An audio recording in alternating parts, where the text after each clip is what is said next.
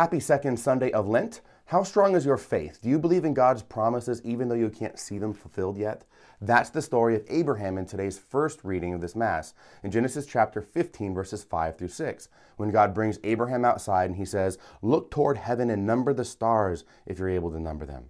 Then he said to him, So shall your descendants be. And he believed the Lord, he reckoned it to him as righteousness.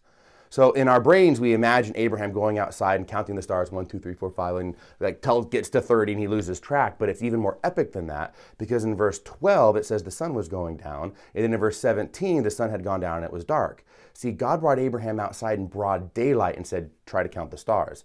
Abraham couldn't even see them, let alone count them. And that's a huge lesson of faith. We might not see God's promises, but we still believe God in faith. And that is a beautiful, affirming story for us today. I'm Dr. Nick Lebish with scriptureandtradition.com. Come over and visit me, and God bless your day.